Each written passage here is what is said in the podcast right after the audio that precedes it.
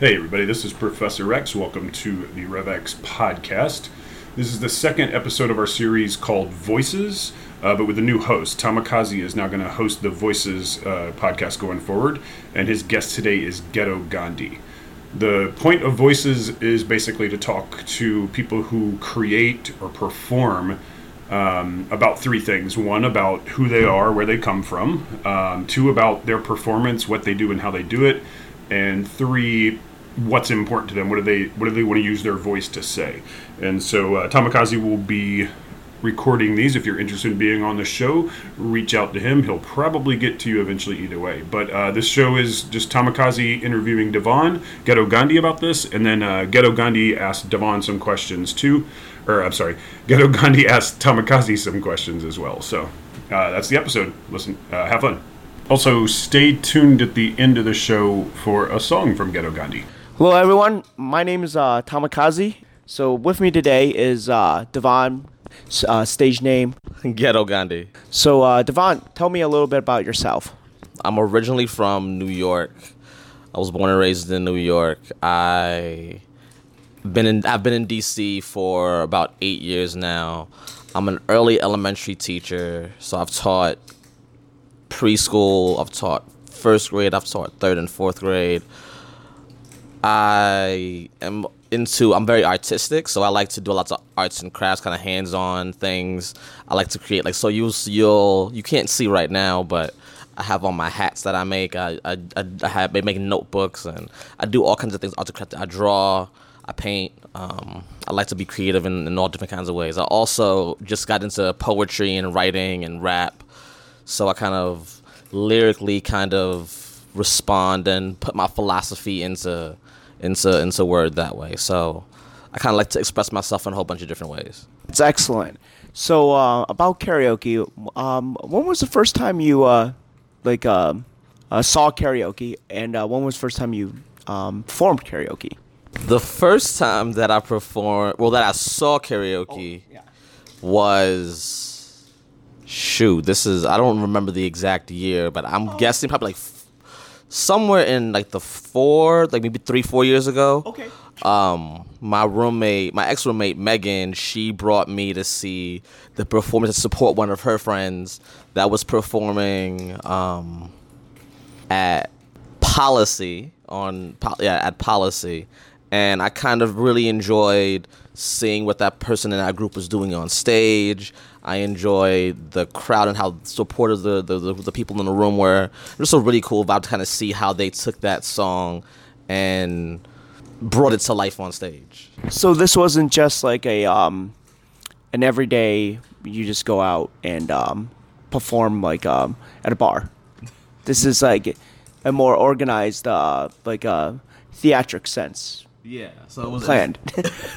It was team based and was performance based. So it was a really cool, different way rather than just seeing people drunk getting up on stage and singing. So I saw it through Voldemort. Because Voldemort was there at Policy and they were kind of doing their thing. So it's been really cool to see a lot of Voldemort things. So it's a fun little. So this is the term that we're calling this. Yeah, Voldemort. So your term of a performance karaoke is a Voldemort. Yeah. That's pretty awesome. So after seeing something like that, what were your thoughts? And I know that you were saying it's cool. So how long after that did you go to a let's say a Friday night or just a general place to be I think I can sing this song, just getting into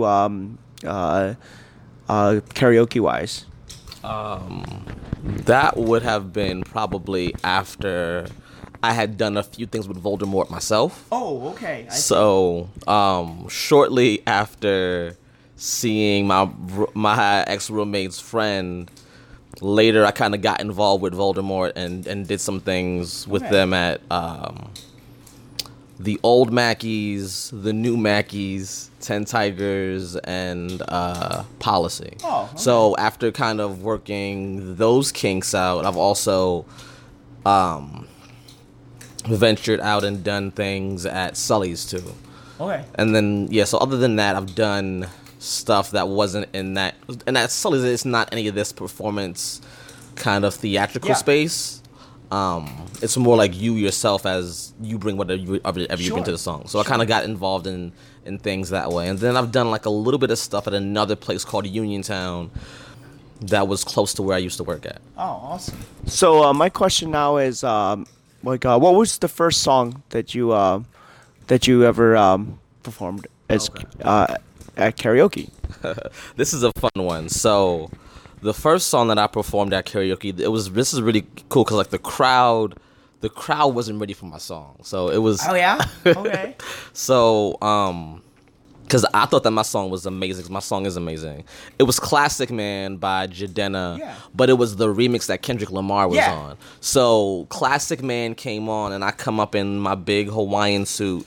So what I mean by that is it's like a suit that's like navy blue is the base, but it has all these different floral prints on it. So I also love to wear colors and bow ties. So you all will always see me in bright colors and bow ties and things. So I came up on stage and I had on this nice floral print suit because, like, you know, Classic Man, he dressed as well, and that's what's in the song. And so the song came on and it was Classic Man, but then I broke out with the Kendrick rap parts over it. And I thought the crowd was going to go crazy, but people didn't really know the song, and so at the time it wasn't, I guess, as big of a national hit as I thought it was. But I enjoyed it. I rocked out. I had a good time, and I made it my own. So that's kind of the first song that I remember performing. Yeah. So, so this was you did this as you termed it, a Voldemort. At Voldemort.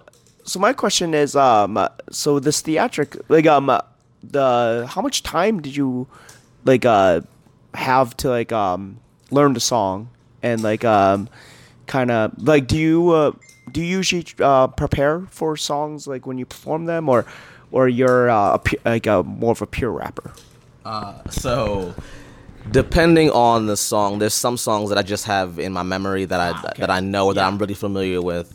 Yeah. With that song, there's usually about a week turnaround between each performance. Or maybe 1 to 2, depending on how many times you get up, because it's a team kind of thing. Yeah. So for that song, I had about a week, and I actually had the lyrics in my hand because through Voldemort you can also rewrite lyrics and things. Yeah. So because that was the Kendrick, because Kendrick is Kendrick and he does his own unique thing. Yeah. And he's fast and is all over the place. So I had the lyrics in my hand as I was kind of up there doing it. So, but I usually take about a week or so to kind of learn the song and whatnot. Cool. So, what is your favorite song? For your go-to karaoke song to perform? So my go-to songs to perform now are, like, as a New Yorker, I gotta throw on some Jay-Z. So kind of Dirt Off Your Shoulder, 99 Problems I can do. Oh, all right. Big Pimpin'. So a lot of Jay-Z's catalog. Yeah. So. Those are usually go-to ones that I can just kind of whip out and make happen. Yeah, that's excellent. Being that I know Devon, one of the things, Devon writes his own music, lyrics, and performs, and you can find his music and on Spotify. On Spotify, yes. One of the things that I want to ask about is your style. It's a very spoken word style, and I know you do spoken word, and how did you get into spoken your karaoke? I always assume that there's always some cross influence of everything. Can you tell me more about how you got into spoken word? That kind of came through connections that I made through Voldemort. So, through Voldemort, I kind of met Safira and Dwayne and Brandon, and they are spoken word artists that are kind of pretty popular in the area. They're local. And I kind of like went to some of the things that they were doing, and I was like, yo, I can do this too. And so I kind of got started by going to Spit That, which is, it is an open mic that Dwayne, who is the Crochet Kingpin, and I think it's like Droopy the Broke Baller is the other guy, and they kind of lead that. It's one of the oldest open mics for spoken word in DC. It's over by Banneker High School and Howard. So I kind of went there, and I've been there pretty well, not as much recently, but kind of going there and kind of listening to a bunch of other people and artists doing their thing. Kind of inspired me to kind of go down that spoken word-y kind of route when I do some performance things. Yeah, that's awesome. And so having done this for about, 3 to 4 years, yeah. What does karaoke bring you, as in the feelings that you have for it today? So it's always nerve-wracking before you get up there to kind of you're like, oh, shit, do I remember this song? Yeah, I think we can all relate to that. Because you have songs where you're like, oh, you write it down, you're like, yeah, I know this song. And then the words come on the screen, and you're like, I don't know this song as well as I thought I did. But it's fun because no matter where you are, the crowd will get into it. They'll start singing it too, or when you flub, you kind of just go through it. So it's a nice release and a fun kind of communal. So it's like I kind of consider it like having adult play dates, because kids go to the park or they go to a center and they play with their friends, and I feel like that's kind of what it is for us, other than just going out to bars for the sake of going out to bars. I've seen it as a space where we can go, and as adults we can not play with each other, but play with each other and so it's kind of a fun kind of way to express yourself while being social. So I like the social nature of it and the supportive nature of it, because every once in a while you have that asshole that wants to come at you for something stupid, but for the most part people are very friendly. This because there's assholes everywhere, but in general, it's a really cool vibe, okay? Because lots of people let their gut and just have fun with it. So yeah, it's not too often where you see somebody that's not having fun doing karaoke. Okay, yeah. So what's the most ridiculous song you've ever done? Let me think.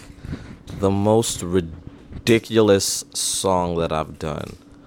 What did I do when I was dressed up as Cookie Monster?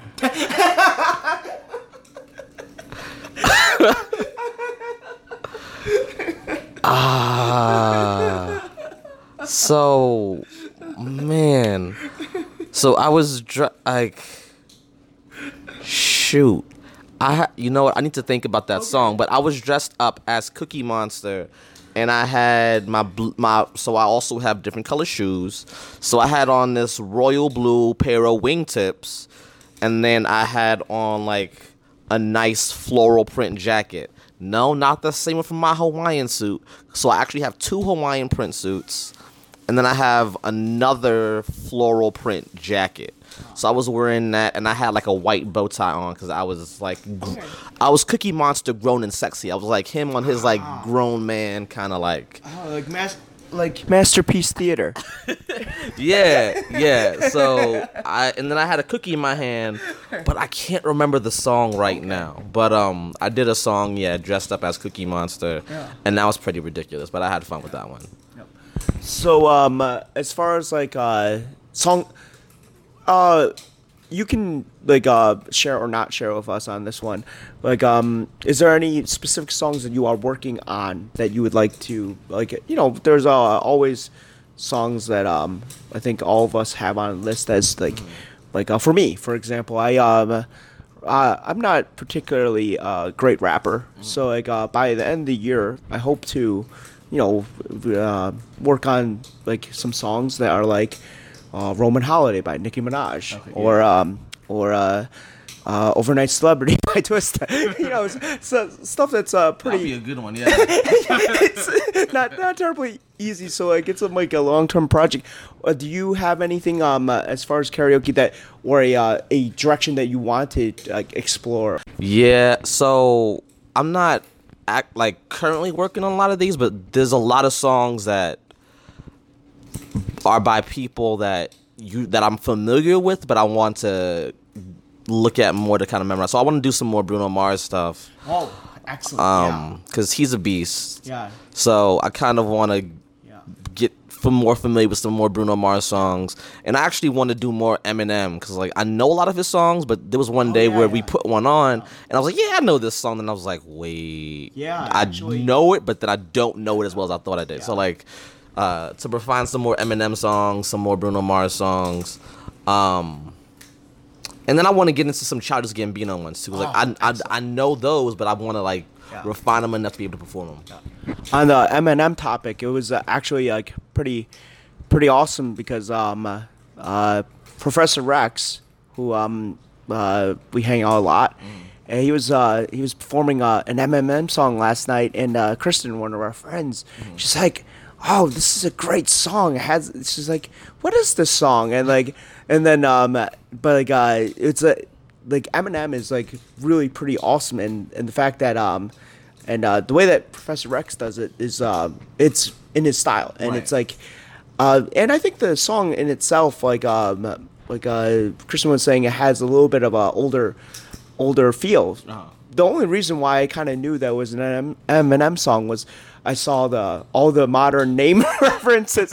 I was like, there's Slim, there's Marshall Mathers, I think there was Kardashians. It was pretty awesome. Like so like I totally understand when you say like a song, you know, like because Eminem like has like some of the most awesome songs that, like we like having.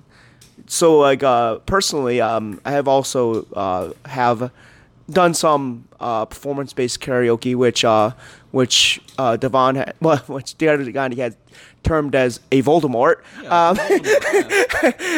Yeah, through that, like one of the times we decided to do the song "My Name Is," but as the crew of. Like as the Jeopardy show, so like literally rewriting. Yeah. So every time you like so the full set, like the full screen, you know, like this that like the actual stands for the different contestants. Yeah.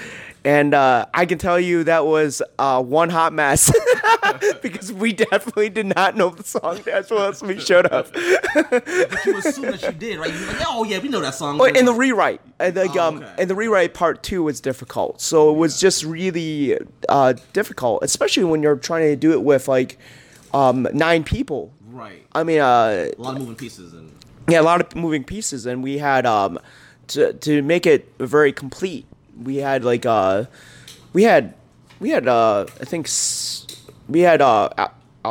obviously, but we had everybody else was a contestant, so we had like rotating contestants that would like take up lines. So it was just like it was really ambitious, considering that some of us had only known each other for 2 weeks at that point. And like there was no practice. It's like, we're gonna do what? But you know, there's times. This is why I actually really do love performing in general, and performance-based, team-based stuff. No matter what it is, even improv. I think there's an opportunity to learn and grow with people. Right. You get better. Yeah. You can retells, and it's. I mean, like you're.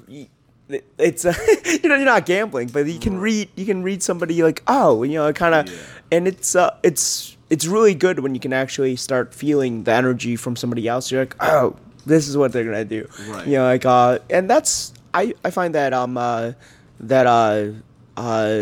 performing in general, like like improv or even this performance-based karaoke kind of stuff can be fun.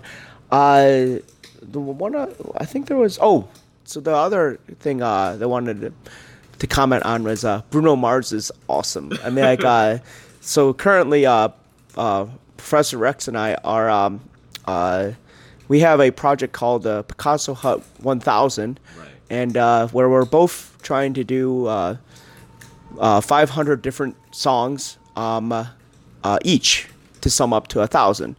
So last night I ended up doing That's What I Like, which is an awesome song. And there's actually been a lot of Bruno Mars songs that some of it's like I need a lot more work on, but some of it that works really well, like Marry You. Yeah, I think that one is maybe the one that I like the one I can probably do with the most confidence. Okay. I would say some of the other ones are just when you're doing 500 different songs for the year at the pace that we're doing it, sometimes I just don't get to practice as much as I really want to. Right. But you know, like, it is awesome. I mean, I can't wait to see you go through the Bruno Mars catalog. It's going to be exciting. Yeah.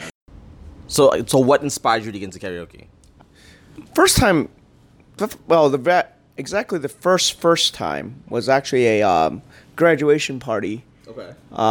In Binghamton, New York, of all places. And I saw a karaoke system, and I was like, I heard somebody belting out on it. I was like, this was back in 2006. Okay. So, and I was just like, I want to belt something out. So I decided to sing Yellow Submarine. Oh, nice. Yeah. So but after that, I hadn't really done karaoke. I didn't the experience I would say is my first karaoke experience would probably be 2012 Flying Fish. Okay. So it was actually for a sushi meetup, and down in that basement they had it's no longer there. They had karaoke, and I think I knew it was gonna happen, as in like it was the event was like advertised as sushi and karaoke. I'm like, oh, this sounds perfect, and the song I wanted to do, which is still a song I have. I love Elvis, but I still have a hard time with faster lyrics. It still needs some work. I wanted to do Viva Las Vegas. It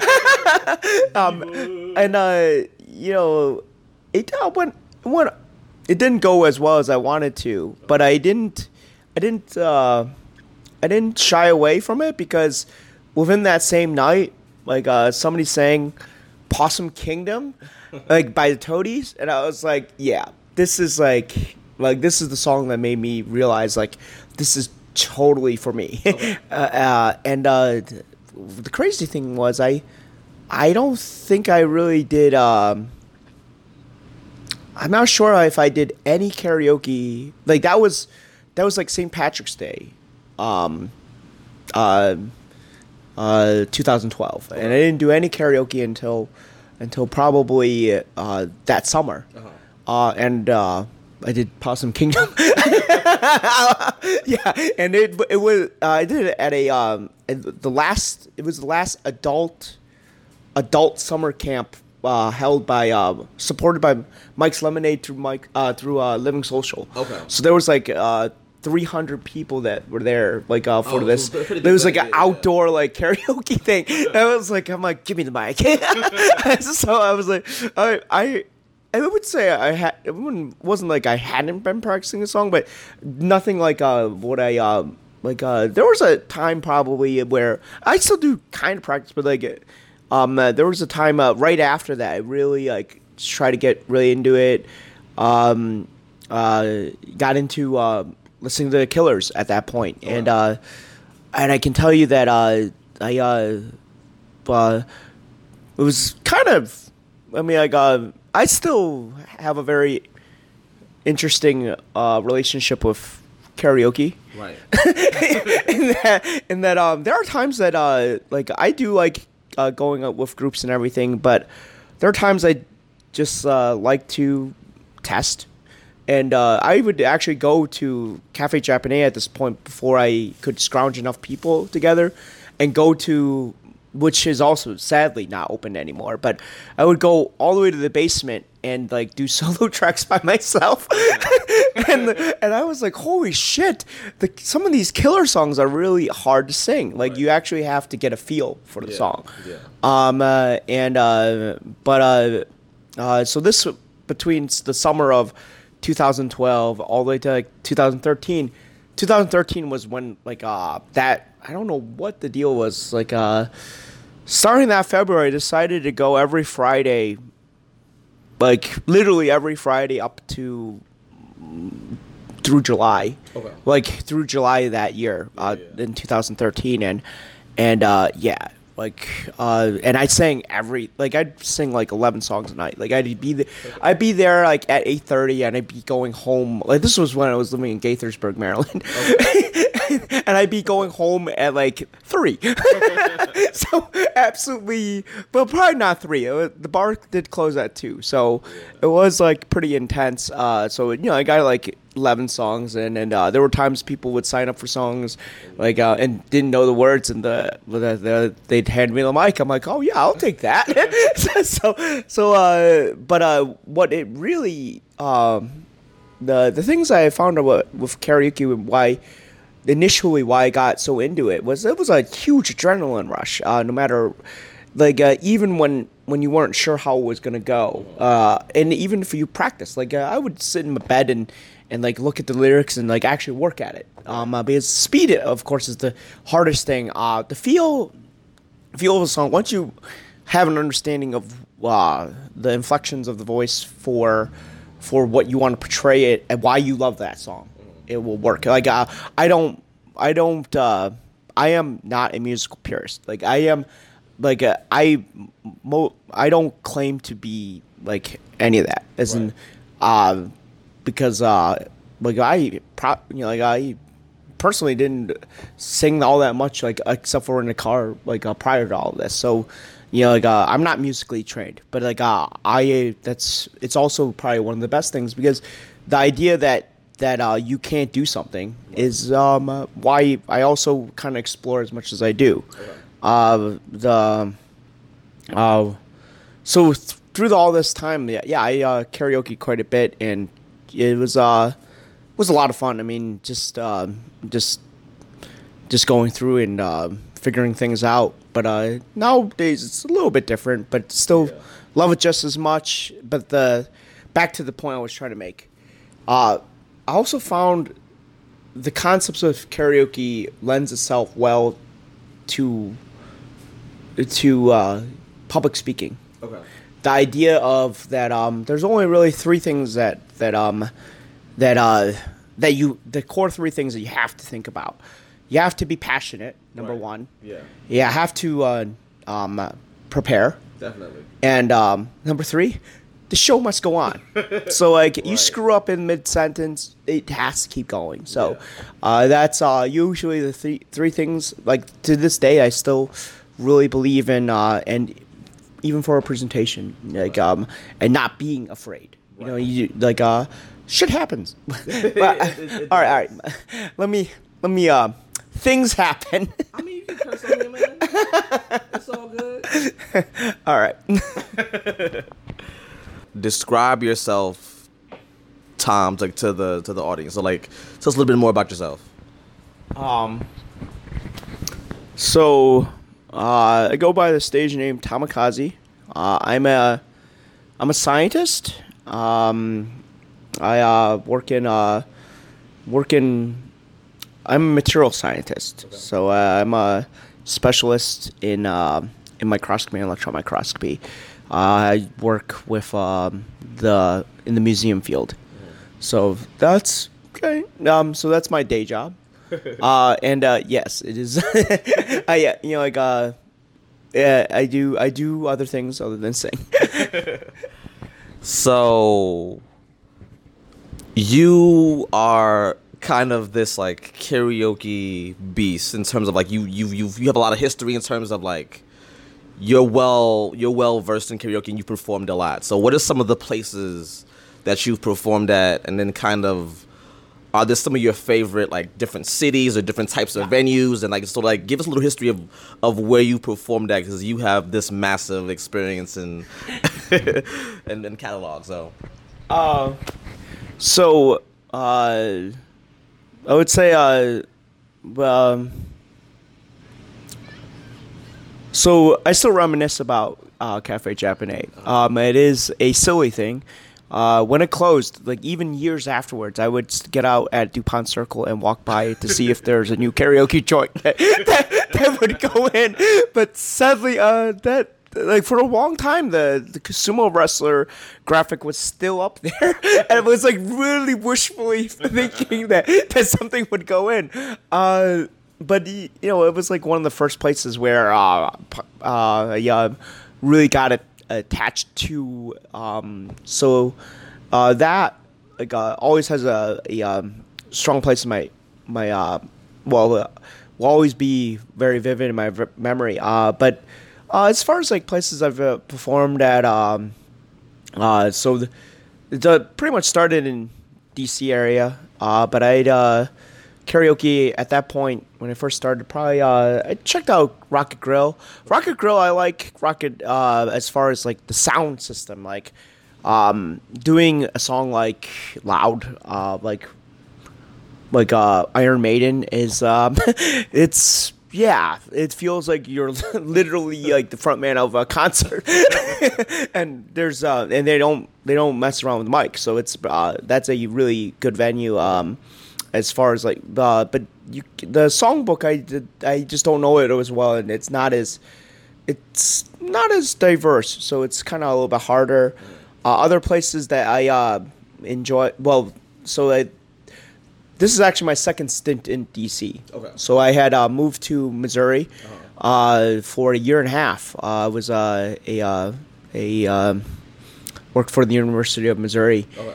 As a pretty much an electron microscopist specialist, and yeah, I had a lot of fun karaokeing there too. Like and a lot of people like questioned whether I would, and believe it or not, I had a little bit of question even when I moved. I was like, if I couldn't find karaoke, I had already like looked into what it would take to set up karaoke there. So like I had like looked in the speakers and stuff of that nature, but not you know, like if somebody else can do it, you know, I right, yeah, why can't yeah, you do it? Exactly. Yeah, so I mean, well, if somebody else is going to do it, I much rather just go in and have a blast.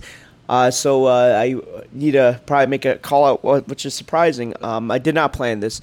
I'm actually wearing the shirt that of one of my favorite karaoke places there, which is McGinty's. This is like a whole it's an awesome bar. I mean, it doesn't have food, okay. But like what's really awesome about it is the owner is just really pretty down to earth, and like somebody very approachable and just awesome. I mean, like talking to somebody like that, you know, you like coming from a restaurant background. Like my dad owned restaurants for over 20 years, 20, 30 years, somewhere around there. And it's hard. Yeah. You know, again, taking on a bar, like buying a bar. Yeah. Kind of, this bar is, you know, they make the best of it. You know, it's kind of got this outdoor thing and indoor thing, and it's kind of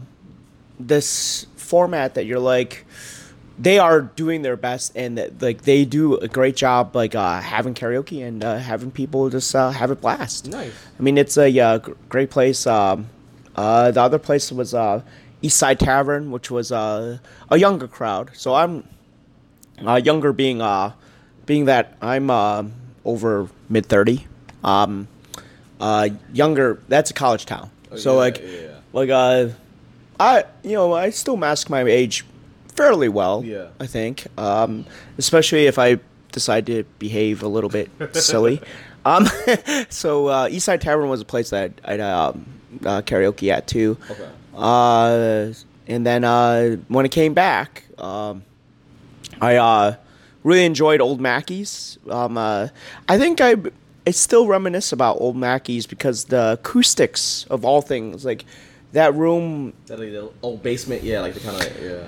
That room, it took no work to project my voice at all. I mean, like I just didn't have any problems like projecting my voice. New Mackey's is all right, and then the other places. I still really enjoy Galaxy Hut. Okay. Galaxy Hut was from my first stint. One of my friends, one of my close friends, introduced me to that place and to Galaxy Hut. It's also a place that you can just project. It's not hard to project. Yeah. It's fairly easy to project, and it's a great dive bar. Nice. As far as like dive bars go, yeah, that's what I would say. Like there's two dive bars I would say. Like there's dive, and then like there's like I think you're taking the term too literal, but like the dive bar, like Galaxy Hut and Madam's Organ.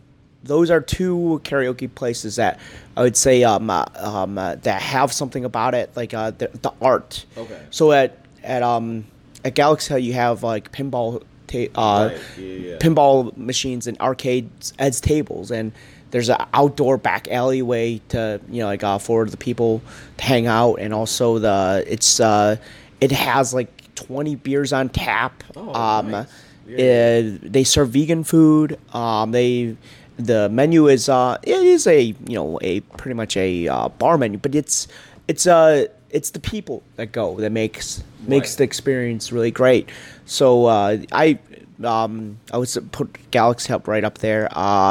Madam's Organ has one of the best views. So like especially in the winter. Mm-hmm. Of all, like a lot of people are like don't go out like as much in winter, but I would say in the winter if you get a chance and it's snowing out, go to Madam's Organ because, like, you can go on the back porch, like right behind the karaoke stage. Uh-huh. You can see the Washington Monument from there. Oh, wow. Yeah, it's one of those things that you're like... hidden gems, right? Yeah, it's hidden gem that most people don't spot. So I'm just I've never been on the back patio, actually. Yeah, yeah. Well, it's not the back patio. It's back of the karaoke stand, the karaoke stage on the second floor. Okay. Yeah, it's not a rooftop view, but you can still see the Washington Monument, which is a awesome sight, and just it's a great time. It's a great dive bar. Let's see, other places. Sully's has costume karaoke, which is the costume aspect of it is fun in that. They call it costume karaoke because you don't have to bring your own costumes, and you do have to wear a costume. Absolutely, yeah. The whole idea, it doesn't have to be themed. The whole idea is really just to as an icebreaker. Exactly. None of us should be taking it that seriously. Right. There are times that certainly we may take it more seriously than others, but, it's fine. But it's meant to be an icebreaker. It's meant to be a good time. Yeah. Other places, what about when you, because I know that you recently went to L.A. and, like, you did a bunch of L.A., I went to Brass Monkey. Brass Monkey was good. I can't remember the other place, but Brass Monkey was good. That was recommended by one of my friends. And then I've also gone to New York City several times. I usually like Avenue A. Well, Sing Sing on Avenue A. Okay. I don't know. Like, after reading this karaoke book, I actually am not sure if that's the actual Sing Sing they're referencing. I think it's actually the one on St. Mark's. Okay. But I actually like the one on Avenue A a little bit better. But that's literally like a series of karaoke rooms, but then they also have this karaoke like bar right out front. Okay. Both places are. And it was awesome. Like I think I did this probably I've done this several times in the last 2 years. Wow. 2 years being the first time I did it, and I had a blast. I mean, I can tell you that it's fun. There's times that I'm currently doing this, being that we're doing this Picasso Hut 1000 song challenge thing. We're We're trying to do 500 different songs. Like Professor Rex and I are doing 500 different songs each, and trying not to overlap and minimal overlap. It gets to be a little bit harder. Yeah. And I would say, even without that, I mean, there's times that I'm just not as sharper as on as I usually am, or just am not in the mood, and there's times I always think about taking a road trip and going somewhere. Oh, nobody knows me. Yeah, let's find out let's see what we can do here, kind of thing, and just have fun. So that was I enjoy going to New York for like weekend trips and just having a blast. Yeah, I highly recommend it. You, there's other places I've karaoke'd at, but the major ones are, I still need to make a trip back to Missouri. And I am from Buffalo, New York, but from the South Town, so I don't get to venture into the city as much. But yeah, I need to still checkmark off some more places. Right. One of the other places I would say is there's a place in Chinatown in Portland that's really I can't remember the name of it. It's but they have karaoke like five. I think it's I think it's something like Boilermaker or something like that. Is it a drink? Yeah. Or well, I think the bar is. I think I'll have to look it up, but that place has like karaoke almost every night, which is like up your alley. It was awesome because there was a conference there, and after all the work festivities are done, after dinner, there's no reason why you shouldn't go karaoke, and getting a few nights in is always good. Yeah. You have a very unique karaoke style. So, would you want to provide us with some insight into how you honed your style and kind of where it comes from, and speak to us a little bit about how you do karaoke and why you took the approach that you took, or that you take? Oh, yeah. So, my style, I would say, it's usually how I hear it, but I know I kind of overamplify it at times. It probably contains a lot more it contains a lot of emotion. Mm-hmm. Maybe perhaps a little bit too. For some people, it would be too much. But I started out with a lot of alternative music, and alternative music, being that it's alternative music. The basis of a lot of alternative music is very raw emotion anyway. Right. When you think about a perfect example of a song is Rusty Cage. Right. I love singing Rusty Cage by Soundgarden. Yeah, it's just one of those songs that it has this full range of just raw emotion. You if you're not belting it, I'm not really sure. I'm pretty sure that song is actually meant to be sung that way. But I know that a lot of the other songs are maybe not meant. I think when I do Possum Kingdom, it maybe is a little bit over the top. But I do it very intense. And I do try to step it back a little bit on other stuff since I've been exploring. I mean, that's new layers to what you do. Yeah, so I do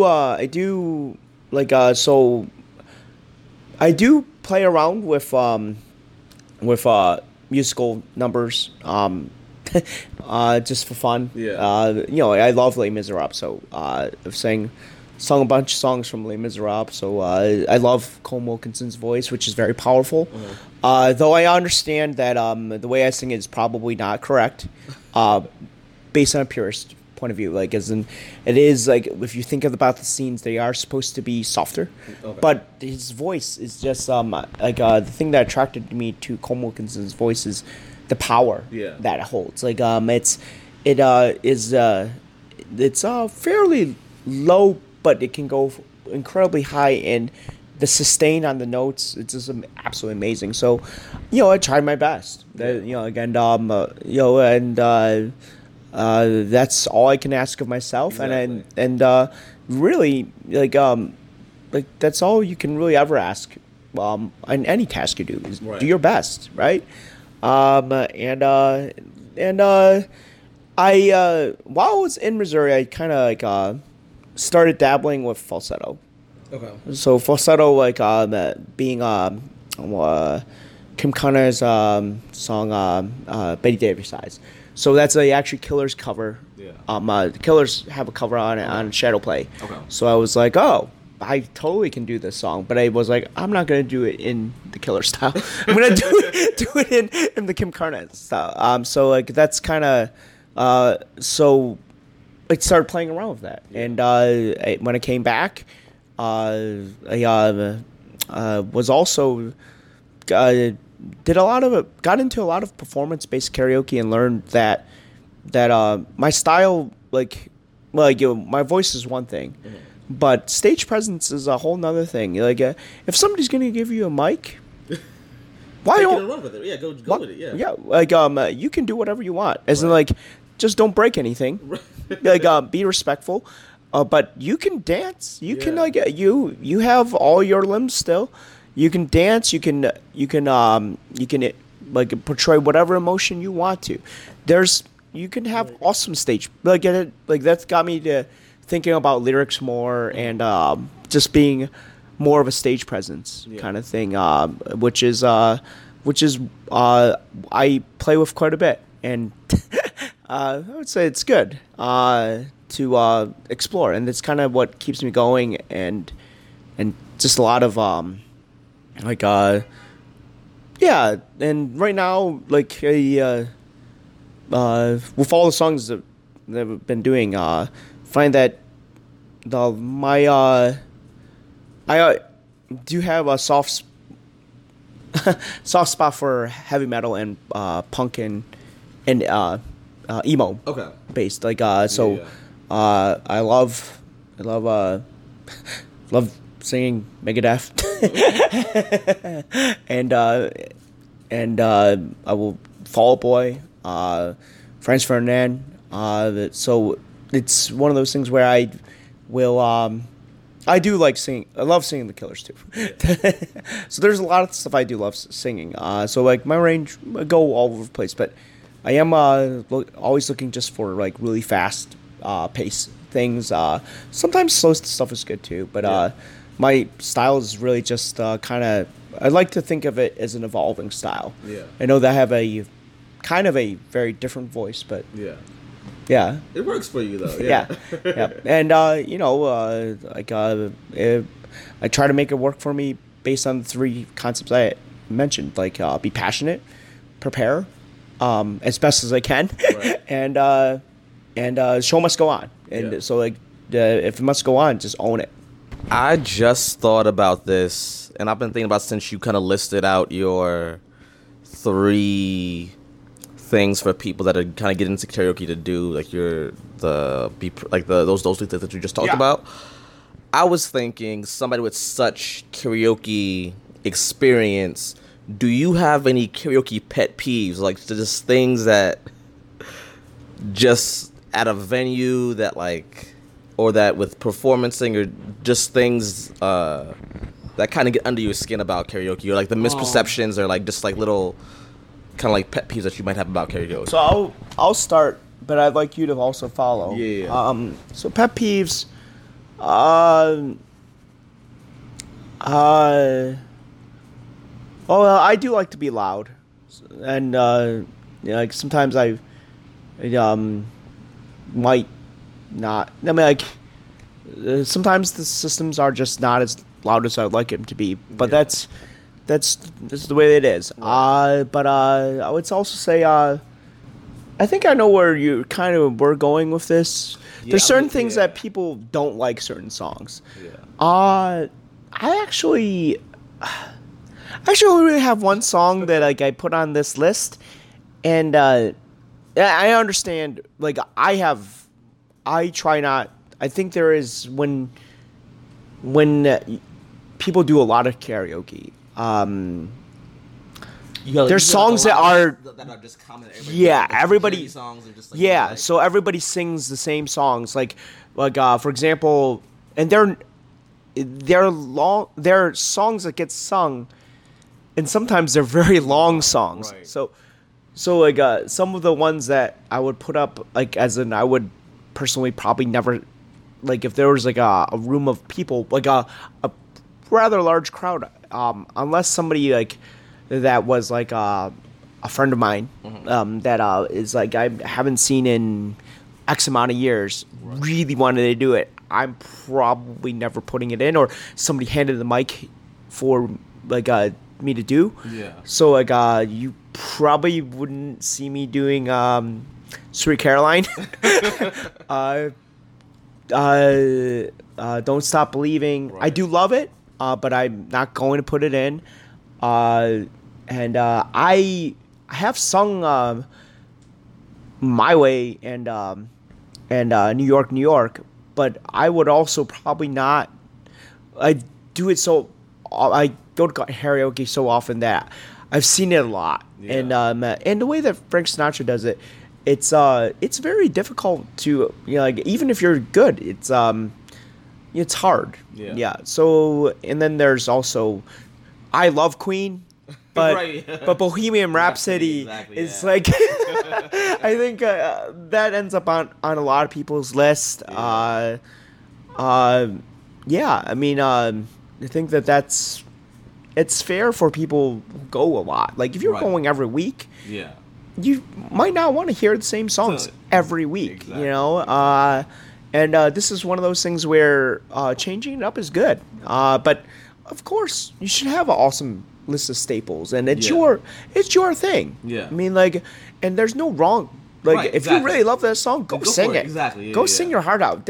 I don't really have a pet peeve. So the one song I do actually have a pet peeve for, just because I don't like the song, and I didn't have a very good performance karaoke experience with it. Is a song called Circus by Britney Spears. So our karaoke team for this performance-based thing, like was that with Voldemort? Yeah. But what you've termed as Voldemort, we decided that it was a good idea to do Circus because the circus was closing. Like the circus was closing, so we put B dressed up as a bunch of animals. Like I was an elephant and not a shark. Well, I made the shark suit into the elephant, okay. And it was we had all these animals and the ringmaster. So we're singing the song. My friend Evan, who's quite a character himself, like you know. None of us expected this, but you know he has a cane and kind of like a baton, right? Yeah. So he's like waving it up and down, and all of a sudden, the lights go out. You're like, oh God, how does this happen? You know, so it's something none of us really knew the words for the song either. Right. We couldn't feel the song, and then then on top of it, you just have this like memory of this like. This thing that didn't go that well. So, like, for everybody that loves Circus, Go ahead and perform it. I may still have memories of something else. Yeah. For me, in general, I don't have a lot of song choices that I don't really want to hear consistently over and over again, because I can listen to stuff, like, on repeat constantly. So, for me, it's more about like a vibe and a feeling that people have during karaoke. And so for me, it's about staying positive. So the things that bother me are when people aren't positive in that space about performances, or like too critical about people that are just that are having fun. Yeah. Or kind of when, on the flip side of them, people take it too seriously. I mean, this is about having fun. Yeah. So if you're doing it to be like, because you want to refine this and that, that's fine too. But it's more about the boundaries that other people have in that space. And just remembering to respect everybody that's up there, because it takes a lot yeah, to get up on stage and kind of do your thing. Yeah. So kind of like, yeah, my only pet peeves are kind of like when people don't respect the fact that it takes a lot for someone to get up there. So when they're up there doing their thing, let them do whatever that thing is. Yeah. So. Yeah. I'm so happy that you brought that up because, you know what, 2012 is actually not that long time ago. Yeah. You know, I need to remember that in 2012, I couldn't sing anything. I didn't have any mindset, you know, like, right. And, you know, you should always self-reflect. Yeah. Like, and I know that some of us are, you know, like, actually trained. Yeah. Exactly. Like, but not all, like, most, you know, like, I think the whole idea, you know, like, I think a lot of rock stars aren't trained either. Yeah. You know, so the idea that you have to do something one way, I don't think is true. Right. I mean, like, I love the Bee Gees' old stuff as well. Yeah. So, like with the song Words, like, it's a really old song. Okay. But for people who don't know who the Bee Gees are, the Bee Gees are that band that basically wrote the whole soundtrack for Saturday Night Fever. Yeah. So like, so that's all done in falsetto. Falsetto is not what is norm.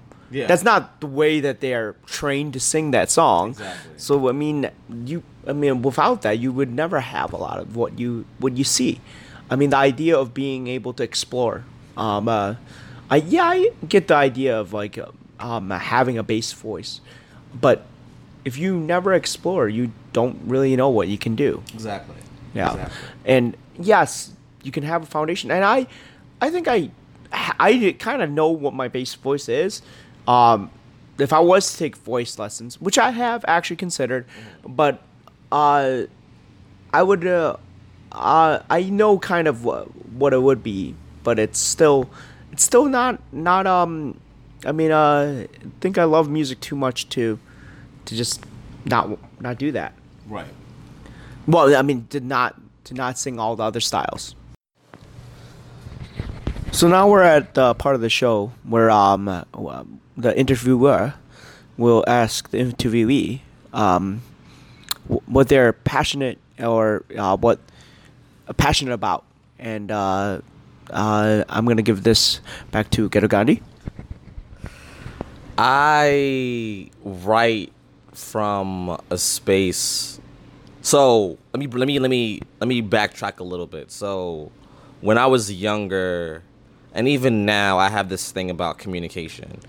For me, what is in my head and what I want to communicate are often two very different things, and I try to find not the right way to say something. So I have this thing about perceptions, and I have this thing about, for me, words are important, but they're also problematic, because for me, words, no matter how broad your vocabulary is, don't have the ability to express everything that you're thinking or that you're feeling or that you want to express. So for me, words fail us because we use them. And I think that for me, because there's sentiments, there's emotions, there's things that I try to describe that no matter how I describe them, that description, one, for me, doesn't truly describe what I'm feeling, and then two, can be perceived a bunch of different ways based on how people's experiences are, how people perceive what I'm doing. So for me,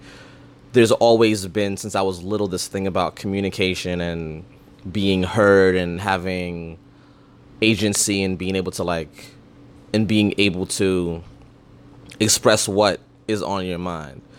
So I write a lot of times from a standpoint of trying to give agency and voice and space to things that we don't talk about. I feel that people in general like to shoot the shit a lot, but not actually dive deep into conversations or have conflict. And for me, conflict isn't a problem. Conflict is necessary for discourse to have conversations and to move forward. So for me, a lot of the spaces that I get to in my writing are things that are designed to be uncomfortable because they're conversations that people don't like to have for a variety of different reasons. But I feel that when we don't talk about them, those things don't get better. And because they kind of get brushed to the side. So I try to provide spaces for people to start conversations around a bunch of different things and to not just get the conversation going, but have people be more comfortable with having deeper conversations that there's a conflict with. Like, if you disagree with somebody, for me, that's okay. There's nothing wrong with disagreeing with somebody. The difference comes in when you don't respect them because you don't agree with them. So there's a lot of people that I don't agree with, but I can talk to them for days and have no problem. It's more about when we're talking, is there a respectful place? Are we coming from a place of, okay, you have your opinion, I don't have to agree with it, but I can respect the fact that you want to share your opinion with me.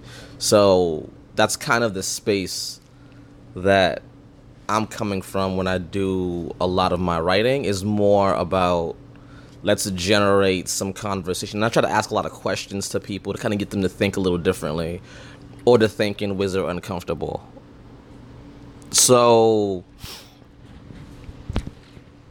in my new project, the upcoming album, that, because I've been going back and forth, and I think that for that project I'm going to stop writing because I have the idea behind it. It's called Food for Thought, and it's kind of just in this exact same space where each different song is about a different topic that provokes some thought. One is called Mob Mentality, which is about, it's thinly veiled with the Me Too, but it's not just with the Me Too movement. It's about, as a group think, and kind of when we're in spaces, what will freeze you from acting in a situation where you know you should act, but the group isn't acting.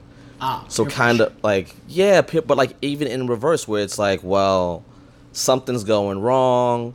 I know it's not right, but no one else in the room is saying anything. Is this person actually comfortable with this? So like there's all these groupthink thoughts are kind of like the space that causes us to either act or not act. There's another one about gun violence. There's another one about having conversations. There's another one, Ebony Alert, is about missing children when there was a big thing in DC.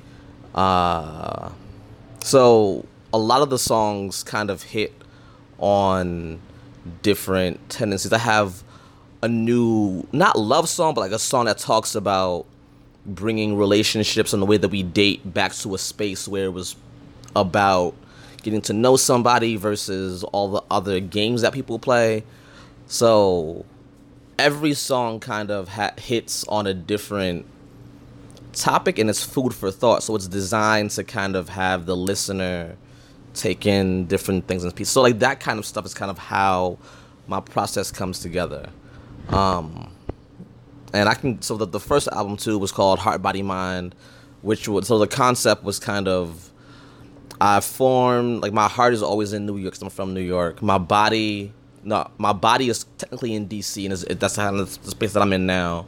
And then my mind was forged in college at Oberlin, Ohio. So kind of it was those three different spaces, and kind of navigating through the things that kind of hit those three aspects of a person. Like what tugs at your heart, I was going through some shit at that time, so like what kind of things were tugging at my heart at that moment, what's always constantly in my mind, what am I always thinking about, and then like food for your soul, things kind of enrich you, and just some silly shit. So like there's always those themes that kind of go through different things. So that's kind of the writing process for me, is to start conversations and get people comfortable with being uncomfortable. Long story short. So yeah. No. Yeah, that's awesome, because love your style. Like it's because lyric, like when I listen to a like whatever songs, a lot of times it's just like it is it's there are times where like I don't do any creative writing at the moment, and I do technical writing.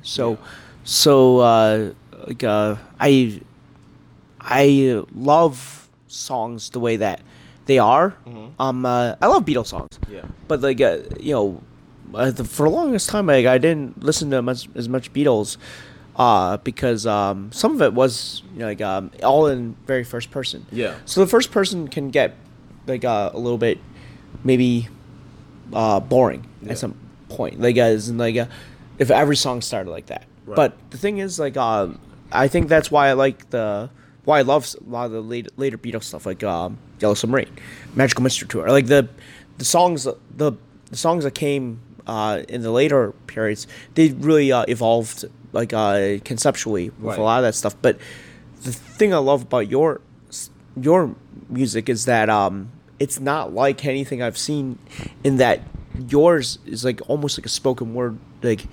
There's every word is chosen for a very specific reason, and it flows into the next, and the song tells a message. Right. And I can definitely tell you that there's times that I sing songs and I'm not sure what the message is, and I still love the song. Right. But when I hear your songs, it's not that. That's not the case.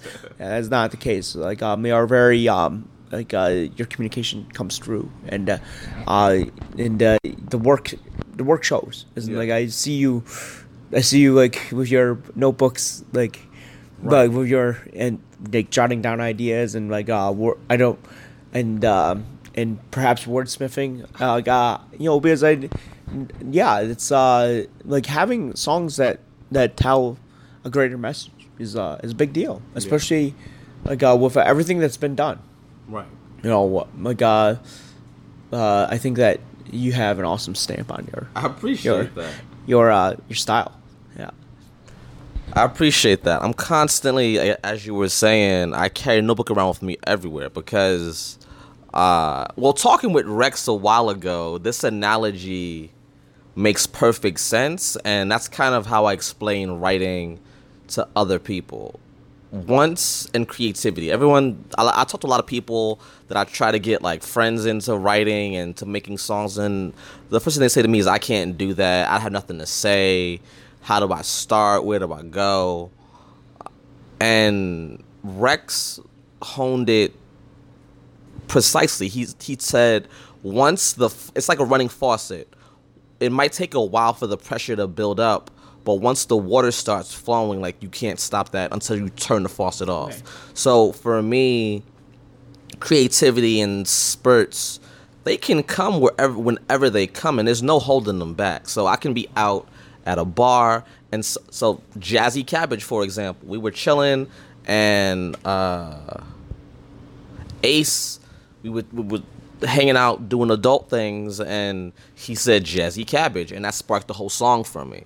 And so there's always these little gems. The other night, I was sitting at another adult establishment doing this art kind of thing. We were drawing, had a caricature drawn on me, and there's a few lines that I have in my notebook from that conversation when I was just with that. So there was all these things that they come out of nowhere, but they come from somewhere. So there's that capacity that everyone has to be creative. You just have to tap into what. Again, with the water analogy, tap into whatever it is that you're passionate about. So if you like dogs, there's gonna be something there about dogs that you can speak to. If you're into whatever it is, you can always tap into that, and that leads into other spaces. That's why I'm constantly writing, because something might start out this way, and then once I start going, it can turn into something else. Yeah. So. Yeah, that's awesome. So there's another thing that I want to bring up, so Professor Rex and Ghetto Gandhi recently did a song together. Yeah. And it's an excellent song, Look for the Label. Right. And there's a YouTube video available that you can look up. Rebex Productions. Yeah. It's up on YouTube. Yeah. So, and one of the great things about this video, it's just a song, is your style. So, there's the your parts in it. I think it's probably 2/3 of the way through. Yeah. You go into this like solo part. Yeah, that's just like this. It's this beautiful solo. That's these like this. These lyrics that are just so packed, so well. It's it's just absolutely amazing. And the song also sends a great message. Yeah. I'll give the back the mic to explain this song. Rex and I feel that we have complementary voices and sounds because our process is very similar, and we both have lyrically dense material where you have to kind of sift through. But also within that are like there's different densities to our spaces. Yeah. And I think that the reason why that works so well is because again we're complementary. So we kind of have both heavy hitting things but in different ways that together work very well, and they're very they don't like it's not that they contrast, but they kind of contrast in a good way. So it was like it was not a shock to your system, but I kind of deliver stuff in a different way than he does. And so it was kind of like, oh, you thought we were going to do that, and we went in the other direction. The idea behind the song Look for the Label was there was a contest that was about buying American goods and supporting unions and kind of what kind of messaging can you put out to spread the word about why it's important to buy American made goods and support communities, and what does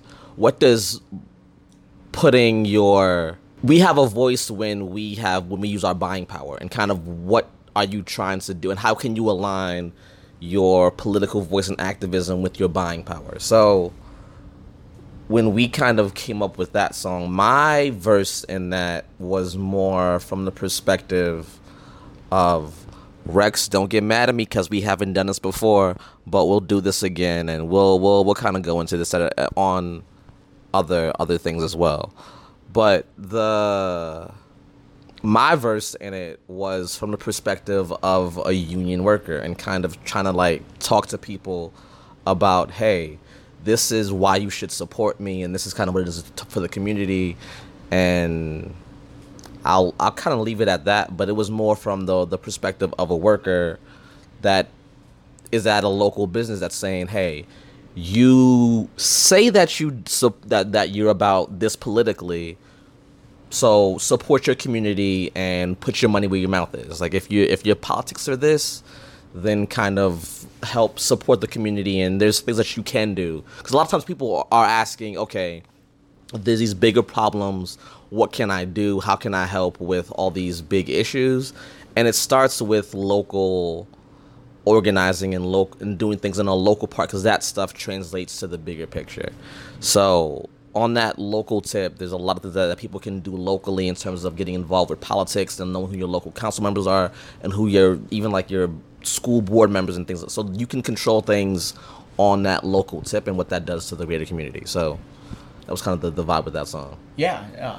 It's excellent. And, what you just said was excellent.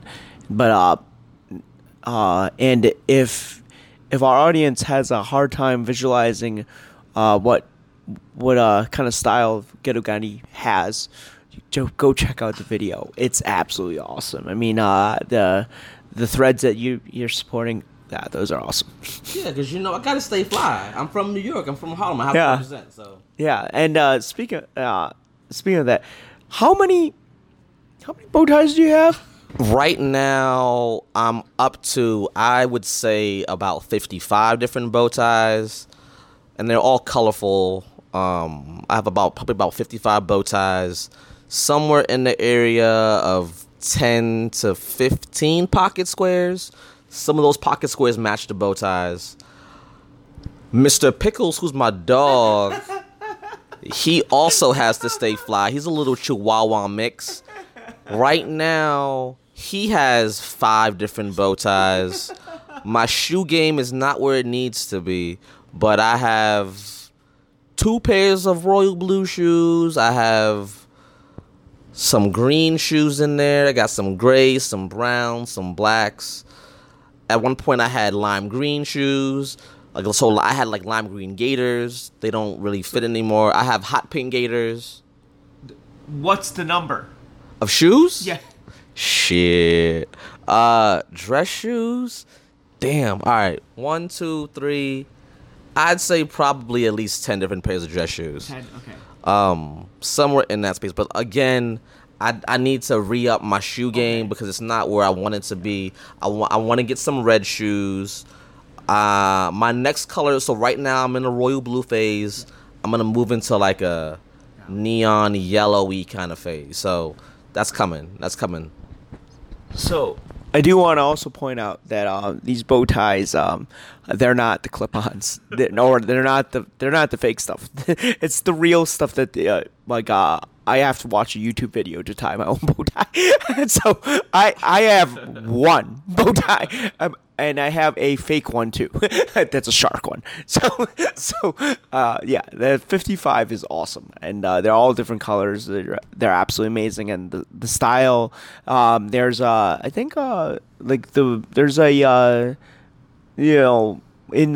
learning to tie a bow tie, I think people actually, the whole reason why, you may buy something that's already pre-done.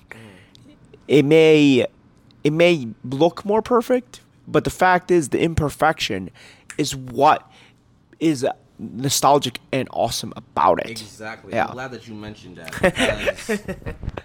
When I wear my bow ties, I purposely leave in some of those imperfections so that you know that I tied it. Because a lot of times people, their first thing is, hey, adjust it this way and that. And I'm like, you know what? If I need to adjust it, fine, I will. But there's something about leaving something a little twisted here and there so that you know that person kind of, it gives it that different flair and attitude. Because it doesn't have to be perfect. But because like my bow ties in the patterns, in the colors, in the prints, that in itself is a standout kind of thing. Yeah. So if it's not perfect, that's not the straw that will like kill my back and break me.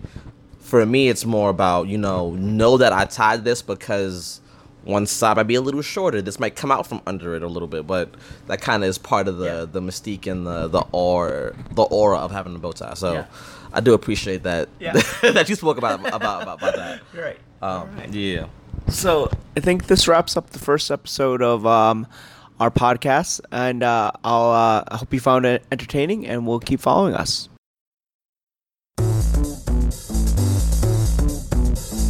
Gone off that jazzy cabbage, gone off that jazzy cabbage, gone off that jazzy cabbage, gone off that jazzy cabbage. That shit's insane, it really fucks with your brain. It hits on different levels like a video game. Your thoughts, you can't contain. Your body, you can't explain. Your mind has gone astray. Your voice is not okay. You have a bounce in your step. There's a swagger for days. Your mind just opens up in these fabulous ways. The world, it has a beauty, and now it's plain to see. Your vision opens up like Moses did the sea. You can't believe what you're feeling. You're in ecstasy. You just hit a groove. You're happy as can be. That jazzy cabbage is bumping on every level it can. Come get on my level. That should be your plan.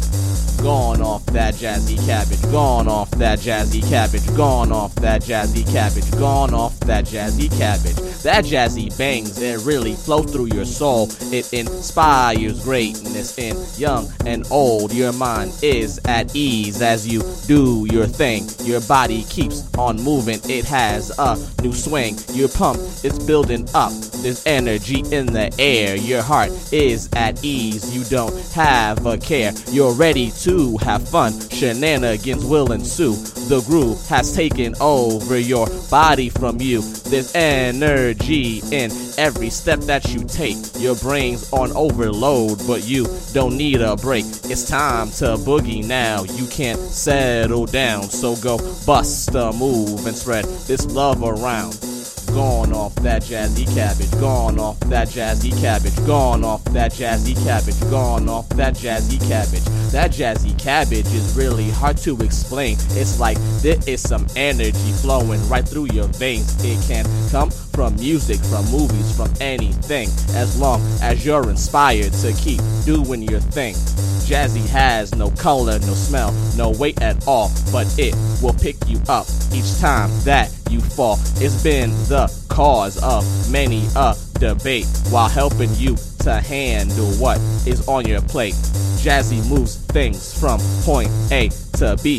It's the secret of life. If you were to ask me, go find some cabbage and hold it close to your heart. The world will open up when you find your spark. Get gone off that jazzy cabbage, get gone off that jazzy cabbage, get gone off that jazzy cabbage, get gone off that jazzy cabbage.